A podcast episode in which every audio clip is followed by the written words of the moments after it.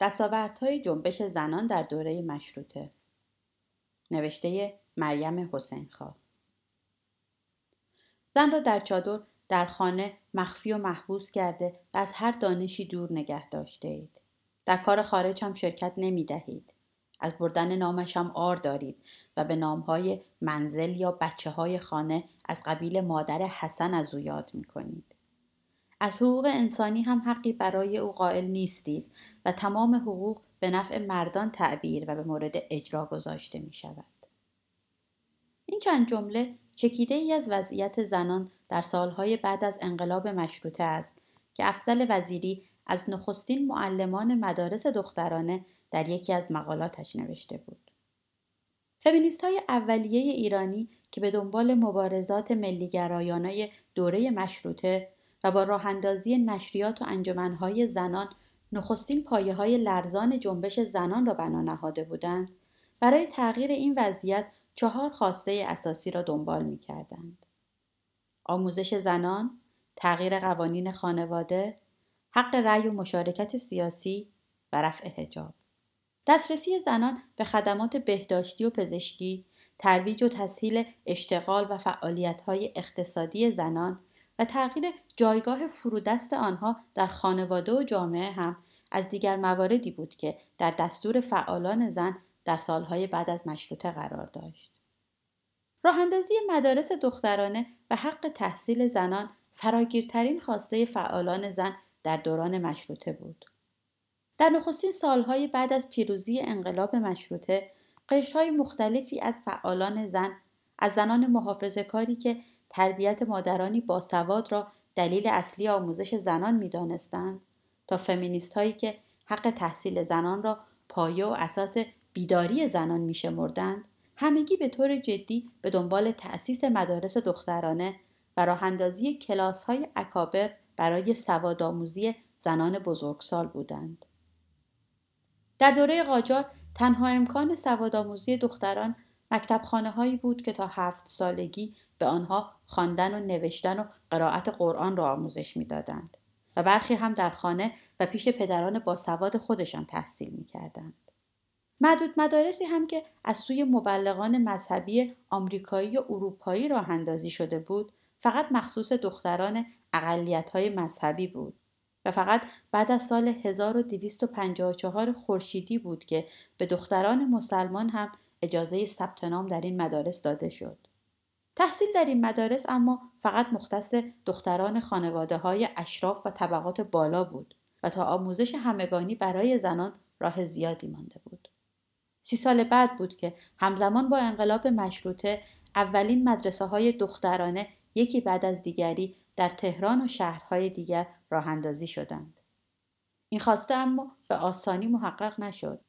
فعالان زن با مقاومت در برابر فشار و تهدید مخالفان مذهبی و سنتی تلاش بیوقفه‌ای برای گسترش مدارس دخترانه را در دستور کارشان قرار داده بودند. آنها با صدای بلند خطاب به مخالفانشان می‌گفتند هر قدر شما گوش ندهید هر اندازه شماها که می توانید به این امر اقدام بکنید و نمی کنید هر درجه که شماها خدای ناکرده اناد و یا لجاجت با تربیت و تحصیل دختران بکنید باز هم به همان اندازه ما مجاهدت کرده و دنبال خواهیم کرد برگزاری تجمعی در 29 دی 1285 در تهران که یکی از بندهای قطنامه آن تقاضای تأسیس مدارس دخترانه و بند دیگرش الغای جهیزیه های سنگین و مصرف پول جهیزیه برای تعلیم و تربیت دختران بود گوشه ای از این مجاهدت را نشان می‌داد. زنان با ترتیب دادن کنفرانس هایی که در سالهای 1289 تا 1290 برای هماهنگی فعالیت های مدارس جدید دخترانه برگزار می‌شد برای عمومیت بخشیدن به این خواسته تلاش می کردند. و همچنین با ارسال چند عریضه به مجلس و کابینه در صدد گرفتن اجازه تأسیس برای مدارس جدید بودند. آنها همچنین با نوشتن مقالاتی در روزنامه ها و با انتشار نامه های اعتراضی دست جمعی خطاب به روحانیون مشروط خواه مخالف تحصیل زنان برای متقاعد کردن آنها تلاش می کردند. در یکی از این مقاله ها در روزنامه حبل المتین زنی زیر عنوان امضا محفوظ در پاسخ به شیخ فضل الله نوری که سوادآموزی زنان را خلاف دین دانسته بود نوشت اگر مقصود جنابالی از این سخن این است که جماعت زنان میباید هیچ علمی نیاموزند و مانند حیوان بیشا خودم باشند تا از این دنیا بروند و این فرموده خداوند است بفرمایید که خدا و اولیای خدا در کجای کلام الله و احادیث این مطلب را فرمودهاند؟ و اگر چنین مطلبی صحیح است سبب این بیالتفاتی خداوند و اولیا و انبیا به سنف نسوان چه بوده؟ که ایشان را به صورت انسان خلق کرده ولی تجاوز ایشان را از سیرت حیوانی به حقایق انسانیت قدغن فرموده است. و با وجود این بیمرحمتی چرا همه را مکلف به تکلیفات فوق طاقه نموده و از آنها عبادت و تهذیب اخلاق و اطاعت شوهر و پدر خواسته و مردها را به چه سبب عزیز داشته؟ تقویت پیوندهای خانوادگی، پیشرفت ملت و تربیت فرزندانی بهتر از طرف مادران تحصیل کرده از جمله دیگر استدلالهایی بودند که مدافعان اولیه حقوق زنان در ایران از طریق آنها سعی در راضی کردن مشروط خواهان و به ویژه مذهبی های مخالف ایجاد مدرسه های دخترانه داشتند. یکی از معلمان دبستان پرورش دوشیزگان در مقاله‌ای که در روزنامه ایران نو منتشر شد در این رابطه اینگونه نوشته بود. چرا نباید زنان ایران تحصیل کنند و شریک غم و علم مملکت باشند و بدانند امروز بر سر این مملکت بینوا چه می آید تا بفهمند دشمن آب و خاکشان کیست؟ تا بدانند دست اجانب در مملکتشان چه می کند تا خواستند حرف بزنند بزرگترها گفتند آخر شما زن هستید. شما را چه به این کارها؟ باید شما به فکر خانهداری باشید. ما از برای هیچ کاری خوب نیستیم مگر از برای خانهداری آه از این قفلت مگر زنهای ایرانی چه تفاوتی با زنهای اروپا دارند جز علم نخستین مدارس دخترانه با سرمایه های شخصی زنان مؤسس این مدرسه ها تشکیل شد و دانش آموزان موظف پرداخت شهریه بودند. با این حال تمامی این مدارس سهمیه ای را هم به پذیرش رایگان دانش آموزان بیبزاعت اختصاص داده بودند. و هزینه این دانش آموزان از سوی فعالان حقوق زنان تأمین می‌شد. برگزاری برنامه های هنری و اختصاص عواید آن به آموزش دختران و زنان یکی از راهکارها برای تأمین این هزینه ها بود. برای مثال در بهار 1289 در اجرای یک نمایش در پارک عطابک در تهران 400 تومن برای تأسیس مدرسه ای برای دختران یتیم، کلاس های آموزش بزرگسالان و یک درمانگاه زنان جمع شد. علاوه بر اینها از سال 1289 به بعد تشکلهای زنان تأسیس مدارس دخترانه رایگان برای دانش آموزان بیبزاعت را هم در دستور کارشان قرار داده بودند. و حتی گاه برای این دانش آموزان لباس و لوازم تحصیل رایگان هم فراهم می کردن. سرانجام در سال 1297 بود که فشارها و درخواستهای فعالان زن برای تأسیس مدارس دخترانه دولتی و رایگان به ثمر رسید و با تصویب هیئت دولت ده مدرسه رایگان و دولتی دخترانه در تهران آغاز به کار کرد. تأسیس مدارس دخترانه و عمومی شدن آموزش زنان را می‌توان بزرگترین موفقیت فعالان زن در دوران مشروطه دانست. موفقیتی که در سالهای بعد هم ادامه پیدا کرد و یکی از معدود دستاوردهای جنبش زنان است که در کوران تغییرات دهه های بعد همچنان پایدار مانده است. علاوه بر تحصیل زنان اعتراض به برخی قوانین نابرابر از جمله آسان بودن طلاق دادن زنان از طرف شوهرانشان چند زنی مردان و ازدواج اجباری و زود هنگام زنان از دیگر صداهایی بود که از سوی مدافعان حقوق زنان در دوران مشروطه شنیده می‌شد. در آن دوره چنان که افضل وزیری روایت می کند مردها مثل ریگ زن می گرفتند. دلشان را می‌زد و طلاق می‌دادند. هیچ گونه ضابطه وجود نداشت. هیچ گونه حقی برای زن منظور نمی‌شد. هیچ وقت در این گرفتن و جدا شدن نظر زن را جویا نمی شدند. نابرابری های تحمیل شده در ساختار خانواده در بین زنان اشراف و روشنفکر و فقیر مشترک بود. نگاهی به زندگی فعالان شناخته شده جنبش زنان در دوره مشروطه نشان می دهد که بسیاری از آنان و حتی تاج السلطنه دختر فمینیست ناصرالدین شاه هم از این قاعده مستثنا نبودند. تاج السلطنه که در کودکی مجبور به ازدواج شده بود در شرح روز خواستگاریش نوشته است در این ساعتی که تقریبا 22 سال است از آن زمان میگذرد باز از نوشتن این نکته نتوانستم خودم را از یک لرز عصبی که در من تولید شده نگاه داشته. مجبورا ساعتی قلم را روی زمین گذاشته بیهودانه آههای سوزان می‌کشم. در واقع چه بدبختی از این برای شخص بالاتر است که در طفولیت و سن هشت سالگی شوهر کنه. هر وقت فکری می کردم آن زن و آن طفل را یک دردی در سر و یک لرزی در اعصاب و یک فشاری در قلبم تولید می شد که مجبور به گریه می شدم. بیچاره من که مثل اسیر و کنیز با جواهرات و تزئینات ظاهری فروخته شدم. در حالتی که همین شوهر را هم ندیده و اخلاق و عادت نداشتم. همین درد مشترک خواست تغییر قوانین خانواده را به یک خواست فراتبقاتی تبدیل کرده بود. که البته صدای اعتراض به آن فقط از طرف زنان تحصیل کرده روشنفکر و طبقات بالا که دسترسی به تحصیلات و روزنامه ها داشتند شنیده می‌شد. فعالان زن به ویژه از دوره دوم مشروطه از سال 1288 تا سال 1290 اعتراض به چند زنی مردان و آسان بودن طلاق دادن زنان از طرف مردان را با انتشار مقالات انتقادی در روزنامه ها آغاز کردند. و علاوه بر نشریات زنان در برخی نشریات عمومی هم مقالاتی در اعتراض به قوانین خانواده منتشر می شد. اعتراضی که البته اسلام را به عنوان ریشه این قوانین نابرابر نقد نمی کرد و اغلب مردان و روحانیان را به عنوان عاملان و مروج این ها مورد انتقاد قرار می‌داد. در واقع در آن دوران چنان که افسانه نجمابادی هم می‌گوید اسلام فی نفسه ضد زن تلقی نمی‌شد در حالی که نیروهای مذهبی اعتقاد داشتند خواسته های زنان در رابطه با تغییر قوانین طلاق و چندزنی گواه تلاش های آنان برای لغو و فسخ قوانین الهی است طرفداران حقوق زنان هم از همان منابع برای حمایت از خواسته های زنان استفاده می کردند. با این حال در همان دوران هم برخی زنان تلاش می کردند تا با هدف قرار دادن موازین عرفی ستمهای روا داشته شده بر زنان را نقد کنند. نمونه ای از این برخورد انتقادی مقالات اسمت مصوفی آشتیانی است. زن بهایی که با نام مستعار تایره سلسله مقالاتی را با عنوان لایحه خانم دانشمند در نشریه ایران نو در سال 1288 منتشر می کرد. تایره در یکی از مقالاتش درباره چند زنی مردان نوشته بود.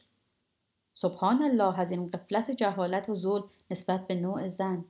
آیا هیچ مردی بر خود میپسندد که زن او شوهر متعدد اختیار کند؟ هاشا و کلا او در جای دیگر نوشته بود به علت سهولت طلاق و تعدد زوجات زنان معمولا پیوندهای محکمی با شوهرانشان برقرار نمی کنند و به زنان همیشه گوشزد می شود که این خانه و این شوهر موقتی است. این اعتراض ها در آن دوره به جایی نرسیدند. ای که انجمن نسبان وطنخواه در اوایل دهه 1300 با عنوان بهبود شرایط زندگی زنان به مجلس ارائه کرد هم منجر به ایجاد تغییری در قوانین خانواده نشد. با این حال بلند کردن این صدای اعتراض شروعی برای خواسته تغییر قوانین تبعیض‌آمیز بود. روندی که تا کنون و پس از طی فراز و نشیب های بسیار همچنان ادامه دارد. رفع هجاب خواسته دیگر زنان در دوران مشروطه بود. بحث هجاب البته در دوران رضاشاه داغ شد اما زمزمه های مخالفت با هجاب از دوران مشروطه شروع شده بود. مخالفت با هجاب در آن دوره نه به معنای نداشتن پوشش سر و انتخاب آزادانه لباس در اماکن عمومی بلکه فقط به معنای کمتر کردن لباس مرسوم زنان بود که دست و پای آنها را بسته و خانه نشینشان می‌کرد. در آن دوره پوشش زنان چادرهایی بود که از سر تا پایشان را میپوشاند و فقط چشمهایشان از پشت روبند توری یا قلاب دوزی شده که در زیر چادر به صورت میانداختند به بیرون دید داشت. افضل وزیری وضعیت زنان در آن سالها را اینطور توصیف می کند. زنهای ایران فرض اینکه پاشون و دستشون کار کنه وقتی کوچه میرن دندونشون هم کار می‌کنه چرا به این دلیل که سه تا بچه کوچکش رو پشت سرش انداخته نقاب هم به صورتش خرید هم کرده. یک بچهش بغلش خریدش به اون دستش دو تا بچه هم این ور و اون ورش. چادر رو چجوری باید نگه داره؟ از زیر پیچه چادر رو میاره و به هم وصل می‌کرد و با دو تا دندونش نگهش میداشت. نخستین بار در سال 1227 خورشیدی طاهره قرتالعین یکی از رهبران جنبش بابی با برداشتن روبنده از صورتش در ملع عام کشف هجاب کرد اما در سالهای بعد از مشروطه بود که بعضی زنان تحصیل کرده با کنار گذاشتن روبنده و نوشتن مقالاتی در مخالفت با هجاب فضا را برای تغییر پوشش زنان آماده کردند. در همین دوره زنانی همچون اسمت مصطفی آشتیانی در اقدامی رادیکالتر در مجامع خصوصی دوستانه و خانوادگی چادر و روسری را هم از سر بر می داشتند. این گونه حرکت ها عمومیت نداشت و البته به فضای عمومی کشانده نمی‌شد. اما چنان که افسانه نجم آبادی می‌گوید معاشرت زنان مسلمان و غیر مسلمان و فعالیت های سیاسی اجتماعی مشترک آنها یکی از عرصه هایی بود که در آن مسئله هجاب به چالش کشیده می‌شد. او می نویسد هرچند زنان غیر مسلمان در عرصه های عمومی از قوانین هجاب مسلمانان تبعیت می کردند. اما در خلوت هجاب نداشتند یا میزان هجابشان بسیار کمتر بود. به طور خاص زنان بهایی که در شبکه های خانوادگی مسلمانان رفته بودند شروع به برقراری ارتباط و معاشرت با مردان و بیرون رفتن از منزل بدون روبنده کردند. زنانی که در دوران مشروطیت انجمنهایی را راه اندازی کرده بودند مورد این سوء زن قرار داشتند که تحت تاثیر زنان بابی یا بهایی قرار دارند و گرایش به کشف هجاب دارند. البته باید توجه داشت که در نخستین سالهای بعد از مشروطه فعالان زن تلاش خود را بر تأسیس و گسترش مدارس دخترانه متمرکز کرده بودند و بسیاری از آنها به بحث هجاب که می توانست فضا را برای آموزش دختران تنگتر کند وارد نمی شدند. با این حال گسترش فحشا و بیهجابی یکی از اولین اتهاماتی بود که اغلب دامنگیر مدارس دخترانه و فعالان زن می‌شد. بیهجابی که در آن دوران اغلب به معنای برداشتن روبنده با حفظ روسری و چادر بود اتهامی بود که هم جامعه سنتی و مذهبی آن روز به شدت به آن واکنش نشان می‌داد و هم بسیاری از مشروط خواهان از موصوف شدن به حمایت از آن حذر می‌کردند. برای نمونه وقتی در سال 1286 گروهی از زنان بیهجاب در تهران به خیابان آمدند و شعار دادند زنده باد مشروطه زنده باد آزادی مشروطه به ما آزادی داده و ما باید از قیود دینی آزاد باشیم و هر طور که می‌خواهیم زندگی کنیم مشروط خواهان هر گونه ارتباطی با این زنان را انکار کرده و مدعی شدند که آنان زنان فاحشه هستند که از طرف مستبدین و ملاهای طرفدار مشروطه مشروعه و برای بدنام کردن مشروط خواهان و متهم کردن آنها به بیدینی به خیابان آمدند. برخی هم اعلام کردند که زنان شعار دهنده فاحشه های رشوه گرفته از نظمیه تهران بودند. فارغ از صحت و سخم هویت منتصب شده به این زنان چنانکه منگل بیاد تاریخ پژوه هم تاکید می کند جامعه آن زمان ایران برای چنین تغییرات رادیکالی آماده نبود. این اما تنها تجمع علنی در اعتراض به هجاب نبود.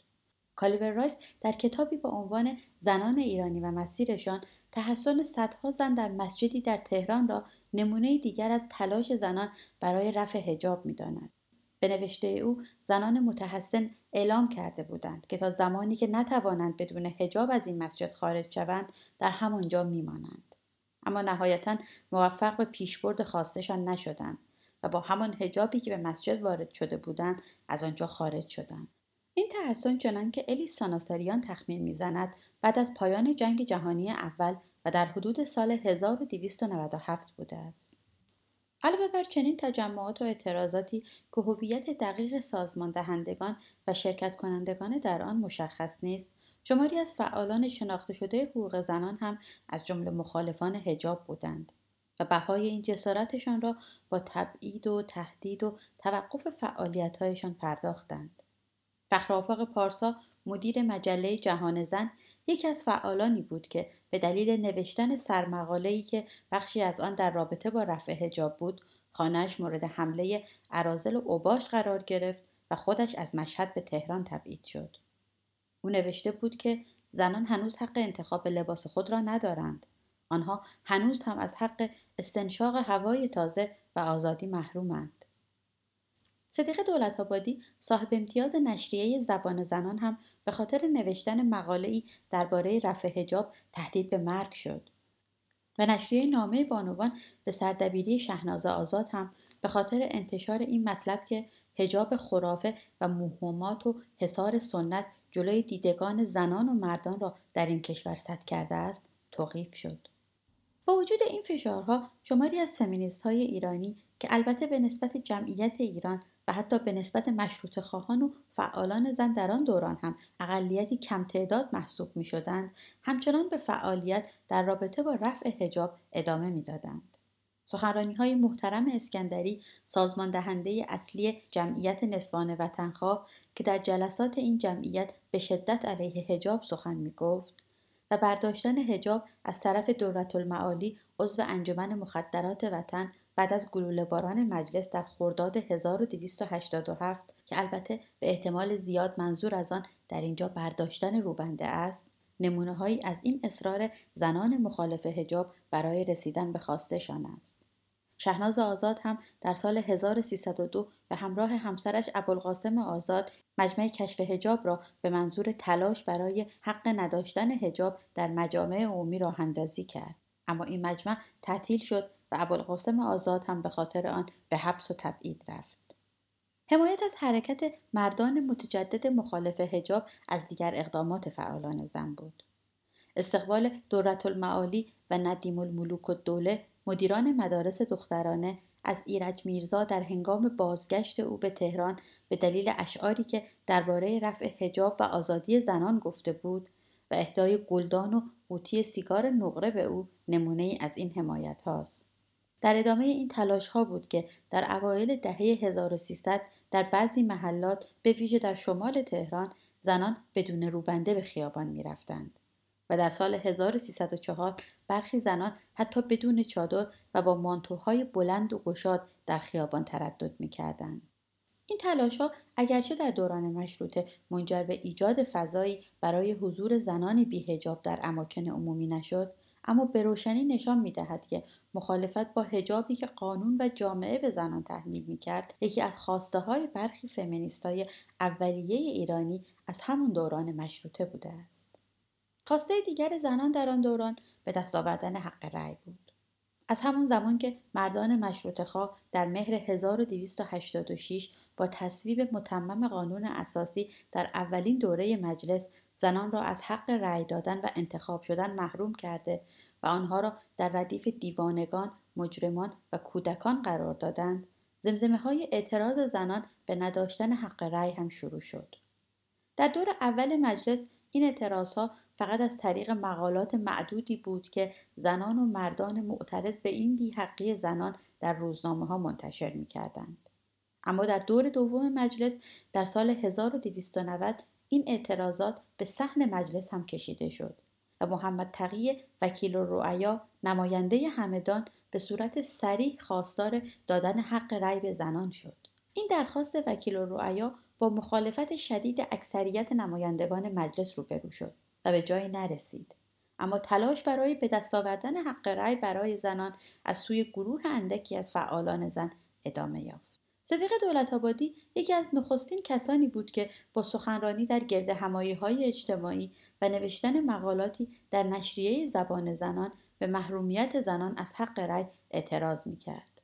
او 29 فروردین 1299 در مقاله‌ای در این نشریه نوشت ما خیلی افسوس داریم که برادران ما وقتی انتخابات مجلس و انجمنهای ایالتی و ولایتی را می نوشتند برای اینکه ما زنان حق رأی نداشته باشیم و شرکت نجوییم ما را در ردیف قاتلها مجانین و ورشکستگان نوشتند. اگر اندکی دقت نظر می کردند گمان می رود که تصدیق می کردند ما زنان بیحق هرگز مانند آن برادران باحق در انتخابات پارلمان و غیره مستبدین و ملاکین را برای تعالی و سعادت ملت رنجبر و کارگران و پیشرفت آزادی انتخاب نمی کردیم. نشریه شکوفه هم در جریان انتخابات سومین دوره مجلس و در شرایطی که زنان از هر گونه مشارکت سیاسی محروم بودند با انتشار اسامی دوازده کاندید مورد نظر خودش از مردان خواست که به آنها رأی بدهند. این اقدام منجر به توقیف موقت این نشریه شد اما تلاش زنان برای ورود به عرصه های سیاسی همچنان ادامه داشت. فعالان زن همچنین اخبار پیروزی زنان اروپایی و آمریکایی در به دست آوردن حق رأی را ترجمه و منتشر می کردند. و چنانکه تاج السلطنه در خاطراتش نوشته است پیگیر اخبار موفقیت های آنها بودند. تاج السلطنه نوشته است زنهای ایرانی در حالتی که از دور تماشا می کنند می شنوند و در روزنامه ها می خوانند که زنهای حق طلب در اروپا چه قسم از حق خود دفاع کرده و حقوق خود را با چه جدیتی می طلبند. حق انتخاب می خواهند، حق دخالت در امور سیاسی و مملکتی می خواهند. و به همین قسم موفق شده در آمریکا به کلی حق آنها اثبات شده و مجدانه مشغول کار هستند در لندن و پاریس هم به همین قسم درخواست گروهی از فمینیست های ایرانی برای برخوردار شدن از حق رأی همزمان با اوج جنبش های حق رأی در آمریکا و انگلیس بود و نه تنها در ایران بلکه در جهان هم خواسته مترقی و گاه رادیکال محسوب می‌شد. از همین رو در شرایطی که فعالیت زنان برای خواسته های همچون آموزش خواندن و نوشتن به زنان به شدت سرکوب می‌شد تلاش برای کسب حق رأی اولویت بسیاری از زنان نبود و اعتراضاتی که منجر به کسب حق رأی برای زنان شد سالها بعد و بر اثر تلاش نسل بعدی مدافعان حقوق زنان در ایران بود که تحقق پیدا کرد.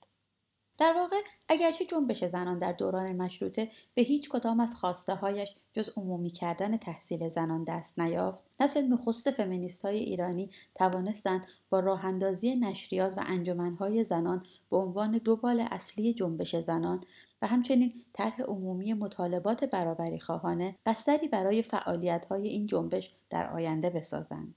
جنبش نحیف و کمجان زنان در دوران مشروطه همچنین با اعتراض به ساختار مرد سالارانه و نابرابر حاکم بر جامعه و خانواده به سراحت اعلام کرد که جایگاه فرودست زنان در ایران باید تغییر کند و ادامه راه را به نسلهای بعدی سپرد.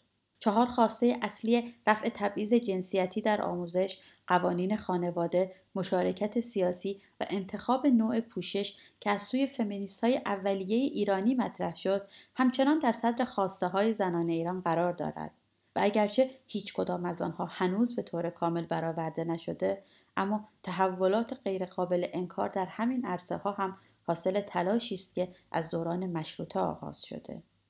جانت آفاری در انتهای فصلی از کتابش که به مرور تاریخ های زنان در دوره مشروطه می‌پردازد بهترین توصیف از جنبش زنان در آن دوره را ارائه کرده است. او نوشته انقلاب مشروطه به راستی چرخشگاهی در تاریخ زنان ایران بود. هواداران مسلمان، ارمنی، زرتشتی، بابی، ازلی، بهایی و یهودی حقوق زنان همصدا شدند. در کوچه و بازار آمدند فضایی تازه در روزنامه ها به دست آوردند و سازمان های آموزشی و سیاسی امنی تأسیس کردند که در آنها افکار، ذخایر و انرژی خلاق زنان جلا میافت و معطوف به طرحهای جدید و نو می‌شد. به متون مذهبی که در آنها رفتار مساواتگرایانه با زنان سفارش شده بود متوسل می شدند. غیرت و خجلت مردان مشروط خواه را برمیانگیختند جهیزیه و ارسیه خود را خرج می کردند و حتی از ارتباطات خود در حرم سلطنتی بهره می گرفتند و البته توانستند بعضی از امیدهای خود را تحقق ببخشند. با آنکه مجلس در دی 1290 تعطیل شد دستاوردهای زنان در دوره کوتاه انقلاب نه تنها حفظ شد بلکه در سالهای بعد افزایش یافت